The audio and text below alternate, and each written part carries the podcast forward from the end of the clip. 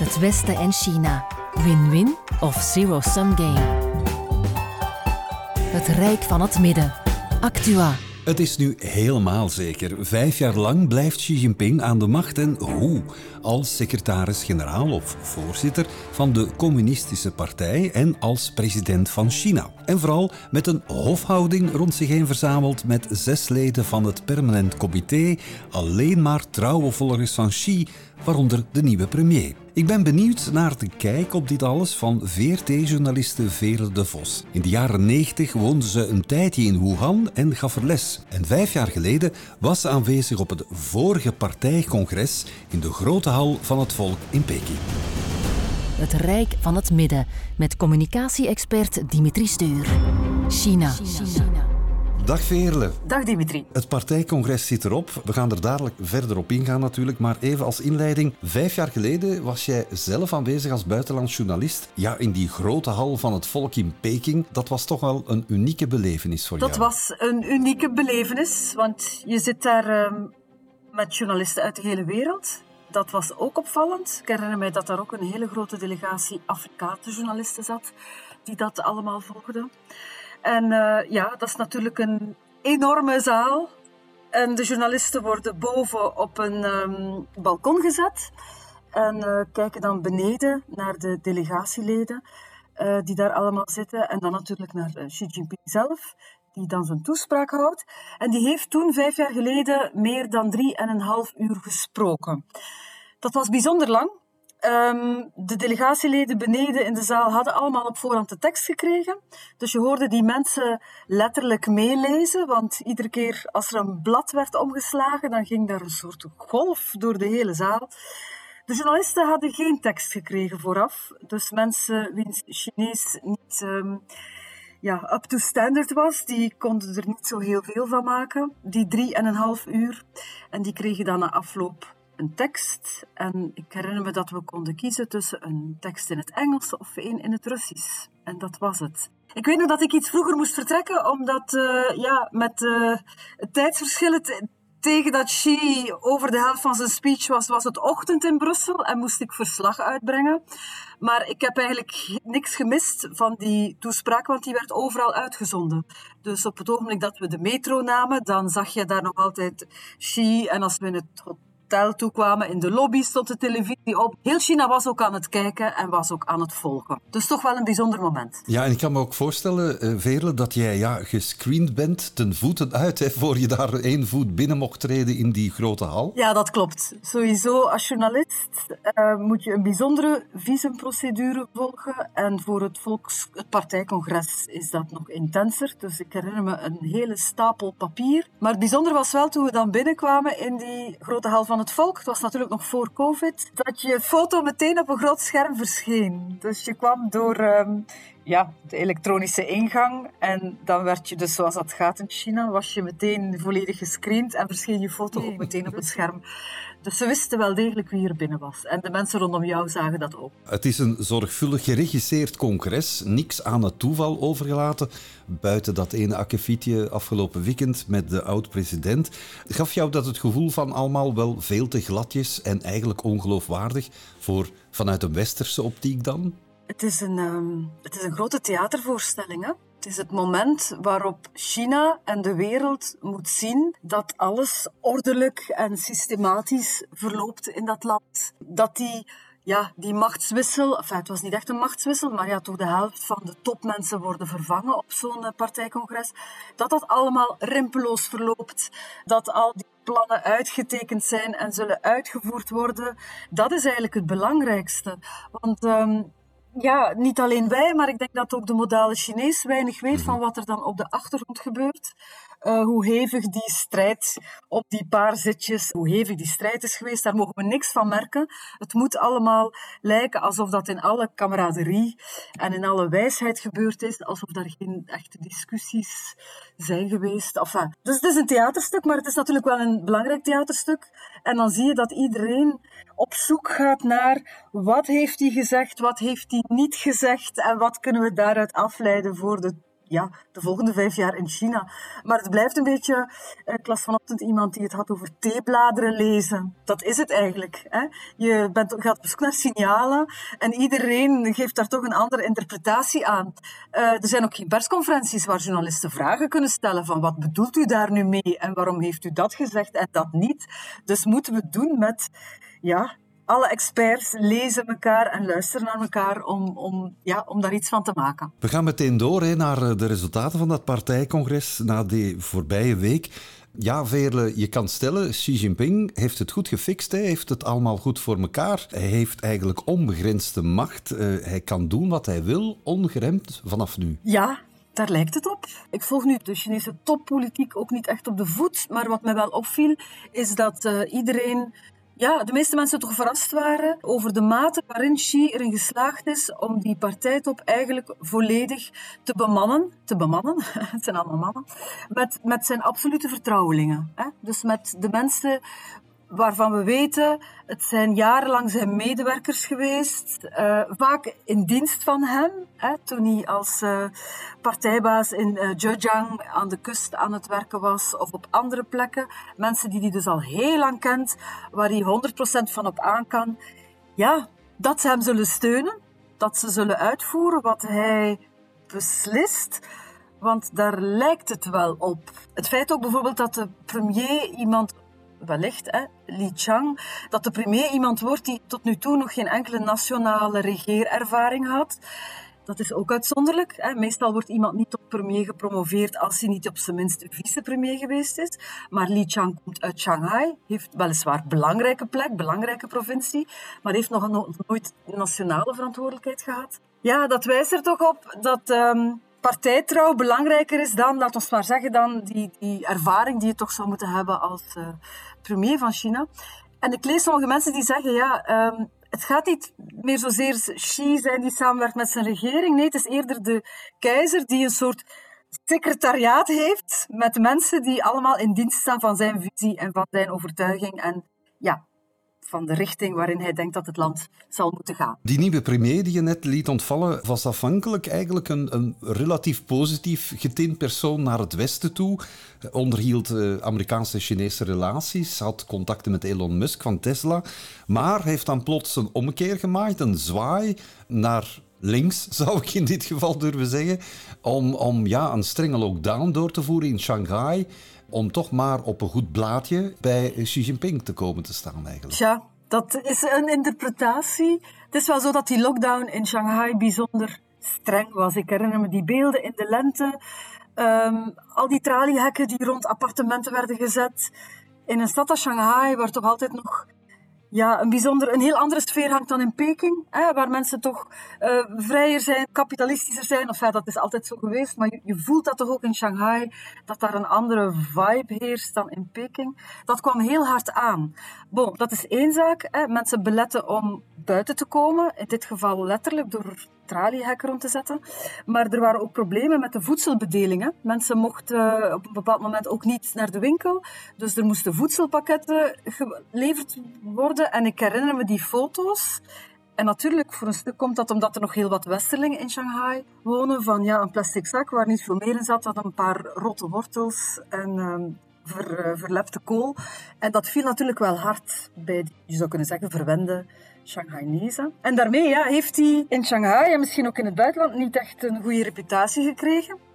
Ik weet ook niet, het is natuurlijk moeilijk, wij kunnen dat niet inschatten wat dat is. Een stad die in lockdown gaat, een miljoenenstad, en dan moet je die mensen allemaal in leven houden. Maar goed, een echt geweldige indruk heeft dat toen niet gemaakt. Nee, maar de bevolking die wordt toch wel steeds minder geduldig, want er is hoop op een langzame versoepeling, maar dat lijkt er niet eigenlijk aan te komen als we de woorden van Xi Jinping mogen geloven, hè? Nee, hij heeft die strijd tegen het virus een overwinning genoemd. Hij heeft nog eens gezegd, kijk, in China... zijn mensen belangrijk en we willen vermijden dat er doden vallen, zoals dat op veel andere plekken gebeurd is. Het is natuurlijk zo dat er het aantal mensen dat aan COVID gestorven is in China na die eerste golf in Wuhan is veel beperkter dan in andere landen. Maar het heeft er natuurlijk mee te maken dat China tot nu toe bang is, denk ik. ja, dat zijn gezondheidssysteem het niet aan kan. Hè. Als daar werkelijk een enorme epidemie zou uitbreken zoals dat in Wuhan was. Ik herinner me de beelden. Ik heb in Wuhan gewoond, dus ik heb dat ook gevolgd in het begin. Ja, letterlijk mensen die doodvielen op straat. Mensen in de ziekenhuizen waar mensen niet meer binnen raakten. China wil vermijden dat zich dat herhaalt. Ze hebben zichzelf een beetje vastgereden. Wij hebben in het Westen intussen allemaal immuniteit. Iedereen heeft wel eens COVID gehad, heeft ook minstens 3, bij ons 4 vaccins gehad. Dus wij kunnen ermee leven. China heeft ervoor gekozen om dat niet te doen. En dus het is heel erg moeilijk om dat terug te draaien. Dus ik begrijp wel dat dat niet eenvoudig is. Maar deze situatie kunnen ze ook niet tot in het oneindige volhouden. Is het dan zo moeilijk voor Xi Jinping om vaccins uit het Westen te kopen? Want dat weigert hij. Ja, ik denk dat dat mogelijk zou zijn, maar dat dat echt een brug te ver is. China wil, en dat heeft hij nog eens van gezegd in zijn speech op verschillende momenten, wil zelf vreedzaam worden, wil zelf aan de top staan als het gaat om vernieuwing, om technologische vernieuwing. Op het gebied van geneeskunde zijn ze daar nog niet, maar het is een kwestie van trots, denk ik. China moet het toegeven. Om Amerikaanse vaccins te moeten kopen voor dat land, dat is een brug te ver, denk ik. Ze hebben hun eigen vaccins gemaakt. Ze hebben die ook aan een aantal landen geleverd. Opvallend is bijvoorbeeld dat Taiwan geen Chinese vaccins wil en natuurlijk vanaf het begin Amerikaanse vaccins heeft gekocht. Dus het heeft allemaal een diepere betekenis. Of heeft het misschien eerder een hidden agenda, namelijk dat Xi, dankzij lockdowns, nog meer zijn autoritaire status kan bevestigen? Ja, dat vind ik zelf... Ja, dat is niet de interpretatie die ik heb... Want ik denk dat hem dit geen steun oplevert. Ik denk als er op dit moment kritiek is op Xi, dat het te maken heeft met die lockdown-moeheid. Er is een protest geweest in Peking. Het stelt niet veel voor, een paar spandoeken aan een brug. Maar dat is natuurlijk wel de wereld rondgegaan, omdat dat bijzonder uitzonderlijk is. En dat ging daarover. Dat ging over, we willen geen testen meer, we willen eten. We zijn de beperkingen beu, we willen vrijheid. Dus ik denk niet dat dat nu... dat hij dat nu, die lockdowns, gebruikt om de bevolking nog meer onder... dat is wel misschien wat jij in de theebladeren leest, maar dat vind ik misschien toch... Ik denk gewoon dat het heel moeilijk is om eruit te geraken. En dat ze dat nog niet... Dat China daar nog niet helemaal uit is hoe ze dat gaan doen. Vanochtend las ik toch mensen die zeiden, er zijn signalen dat er toch langzamerhand gaat geprobeerd worden. Bijvoorbeeld om die quarantaine te verkorten. Om misschien terug meer mensen China binnen te laten. Want op dit ogenblik, de meeste China-experts zijn al 3 jaar niet meer in China geweest. Wat toch wel lang is voor een land dat zo snel verandert. Maar we gaan dat moeten afwachten. Ja, je liet dat daarnet ook even ontvallen. Er is een beetje bescheiden verzet opgedaagd met de zogenaamde brugman die vorige week 2 spandoeken in brand stak. Maar dat heeft wel een gevoel van solidariteit opgeleverd. Vooral onder de studentenbevolking, niet alleen in China, maar ook wereldwijd op universiteiten. En men noemt het nu een zogenaamde toiletrevolutie, omdat men op de toiletten protestslogans heeft achtergelaten. Daar zijn geen bewakingscamera's, op zijn minst in China dan toch niet. Denk je dat dit blijft doorgaan? Want de druk is groot. Het is een heel hard bewind dat Xi Jinping nog verder wil uitdragen. En er is natuurlijk een grens, een mate van hoe kunnen we het nog langer tolereren. Denk je dat het verzet toch blijft aangroeien? Of zeg je, dit is maar een tijdelijk opstootje? Daar maakt hij zich geen zorgen over, Xi Jinping. Ja, ik denk niet dat hij zich hier nu heel erg veel zorgen over maakt. We hebben het altijd gehad over dat contract dat de Communistische Partij heeft afgesloten met de Chinese burger. Kijk, jullie geven een aantal vrijheden op. De vrijheid om zich om jullie met politiek te bemoeien bijvoorbeeld. Maar ook als het gaat om persvrijheid of vrije meningsuiting. In ruil voor het vertrouwen dat wij jullie een beter leven zullen bezorgen. Dat is een contract dat de afgelopen 40 jaar zeker gewerkt heeft. Mensen hebben het beter dan hun ouders. Mensen hebben het beter dan hun grootouders. Die soms nog met hun voeten in een rijstveld stonden. Ja, als je in China komt, mensen gaan uit, ze kunnen gaan eten, ze kunnen reizen. Dat kunnen ze nu niet buiten China, dat is nog een probleem. Maar als dat contract komt onder druk te staan. En als aan de ene kant die vrijheden blijven ingeperkt worden, en ik heb het ook over cultuur bijvoorbeeld.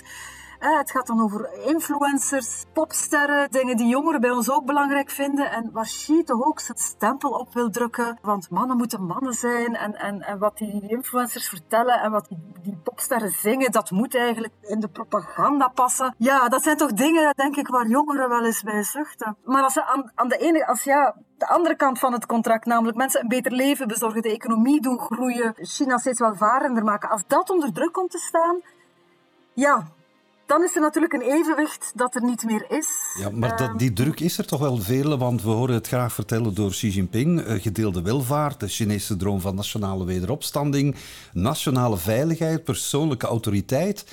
En over economie wordt heel weinig gezegd in dit partijcongres. Zelfs het vrijgeven van de statistieken, wat een gewoonte is rond zo'n partijcongres, heeft niet plaatsgevonden. Dat voedt toch wel een beetje argwaan in die zin van, heeft Xi Jinping nog een aanvoelen met de realiteit? Want je kunt een ideologie vooropstellen, maar de economie laat wel een ander beeld zien. Ja. En dat is natuurlijk de uitdaging waar hij mee te maken gaat hebben. Het viel ook op tijdens zijn toespraak bij het begin van het partijcongres dat hij het niet meer had over een moment van strategische opportuniteiten. Het moment waarop China echt vooruit kan en mogelijkheden heeft en kansen moet grijpen. Hij had het integendeel over zware wolken aan de horizon en een moeilijke periode. Dus ik denk dat Xi Jinping dat ook wel beseft en hij wil de mensen daarvoor waarschuwen. Het zal moeilijker gaan de volgende jaren. En dat is ook zo. Ja, het gaat in de hele wereld moeilijk. We hebben ook nog moeite met de COVID-afwikkeling. In Europa dan in het bijzonder met de oorlog in Oekraïne. Iets waar Xi ook mee verveeld zit, denk ik trouwens. Want wat Poetin nu doet en het scenario dat zich ontvouwt, dat is niet het scenario dat China graag ziet. Maar China heeft het ook moeilijk, hè. Dus, je hebt al een aantal dingen genoemd. Die voortdurende lockdowns, fabrieken die moeten sluiten, problemen met de toevoer. Jeugdwerkloosheid is ook niet gering, denk ik. Dat zet toch aan tot waarschijnlijk meer ontevredenheid onder de jongere bevolking in China? Ja, dat is het risico, inderdaad.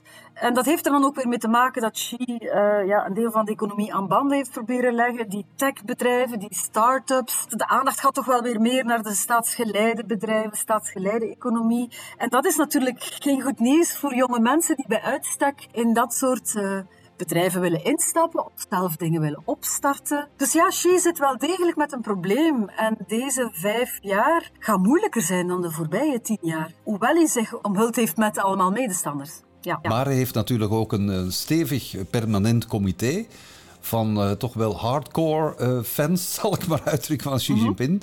Dus die ook even onbegrensd zullen ageren op elk verzet of wat dan ook, om toch maar de partij niet in het gevaar te brengen, denk ik. Ja, dat klopt, maar daar zit misschien ook een gevaar in, hè? Dus een hele omgeving is een echokamer geworden. Allemaal mensen die hem gelijk gaan geven, neem ik aan, die zullen uitvoeren wat hij zegt. En ja, enige kritiek of mensen met een andere visie, vrees ik dat die niet meer in de buurt van die grote leiders zullen komen. En alle fouten die er gebeuren, zijn ook zijn fouten. Hij kan ook moeilijk het nog op andere mensen, al zijn tegenstanders, mensen die corrupt waren, zijn er allemaal uitgezet, zijn in ongenade gevallen.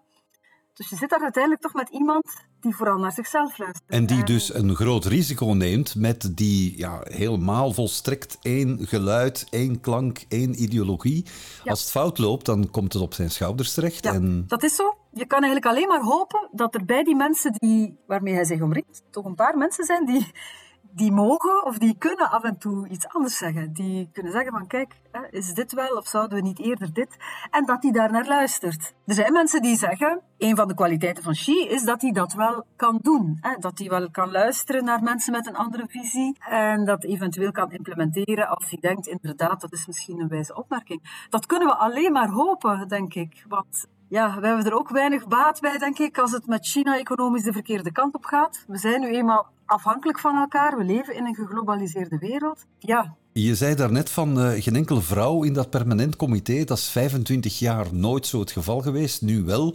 Dat zegt ook veel. Er is ook een verhaal dat erachter zit. Hè. Ik bedoel, de vrouw in China, die moet zich maar niet bezighouden met carrière en zo voortaan. Ja, wel, ik vind het een beetje zorgwekkend dat je dat dan inderdaad terugziet aan de top van de partij. Dat is nog iets waar Xi zich de afgelopen jaren mee gemoeid heeft, namelijk het gezinsleven. Ja, Chinese koppels staan ja, bijna onder druk, zal ik maar zeggen, om terug meer kinderen op de wereld te zetten. En dat is dan in het eerste de vrouw die dat moet doen. Hij heeft al verschillende keren ook laten horen dat hij vindt dat meisjes vroeger moeten trouwen, dat ze niet allemaal een carrière moeten nastreven, in dienst staan van je man en een gezin opvoeden, dat minstens even waardevol, zo niet een waardevollere carrièrekeuze is voor een vrouw. Voorlopig laten de jonge Chinese vrouwen zich daar weinig... Ze zijn niet geweldig onder de indruk. Er zijn niet meer huwelijken en er zijn voorlopig ook niet meer... Wordt ook niet meer kinderen geboren, integendeel. Dus je ziet dat ook die Chinese meisjes weinig zin hebben in terug die traditionele rol te gaan opnemen. En dat was dan toch een verdienste, zou je kunnen zeggen, van het communisme onder Mao. Ik heb het mijn studenten vaak horen zeggen, in China houden de vrouwen de helft van de hemel omhoog. Dat vrouwen werden aangemoedigd om zich ook in te schakelen in de economie, om ook te gaan werken, om ook een carrière uit te bouwen. Het feit dat nu in die top 25 van de partij geen enkele vrouw meer zit, terwijl er een niveau lager in het Centraal Comité wel degelijk... Ja, niet heel veel, maar toch een tiental, neem ik aan, talentvolle vrouwen zaten... Ja, dat is een veegteken aan de wand. We denken dat die conservatieve visie van Xi op de genderrollen ook en op de rol van de vrouw, dat gaat doorgezet worden de volgende 5 jaar. Ja. Maar je moet de bevolking ook meekrijgen natuurlijk. En als dat niet lukt, wat dan? Hoe ver kun je gaan in repressie, in het afdwingen van... Wel, er was op een bepaald moment, een paar jaar geleden, een voorstel om partijleden of mensen met een functie in de partij te verplichten om meer kinderen te krijgen. Dus om 2 of zelfs 3 kinderen te krijgen. Dat lijkt me nogal extreem om dat te gaan doorvoeren, maar het is wel een optie die op tafel heeft gelegen en die zelfs naar buiten is gekomen. Dus in een land als China kan je... Bijvoorbeeld Zuid-Korea en Japan worstelen met hetzelfde probleem. Een vergrijzende bevolking, steeds minder jonge gezinnen die meerdere kinderen op de wereld willen zetten. Maar zij kunnen natuurlijk hun bevolking niet op die manier in het gelid doen lopen. China kan dat in theorie wel, of heeft manieren om dat wel te doen. Maar we zullen moeten afwachten hoe ver ze daarmee zullen gaan. Veerle, jij als journaliste en China-experte, ik kan me voorstellen dat je ook wel een idee hebt over wat we nu weten van Xi Jinping, zijn plannen, zijn visie. Niet zo nieuw, maar toch wel veel strenger benaderd nu en veel afgeleider. Europa heeft al een probleem met Oekraïne, met Rusland.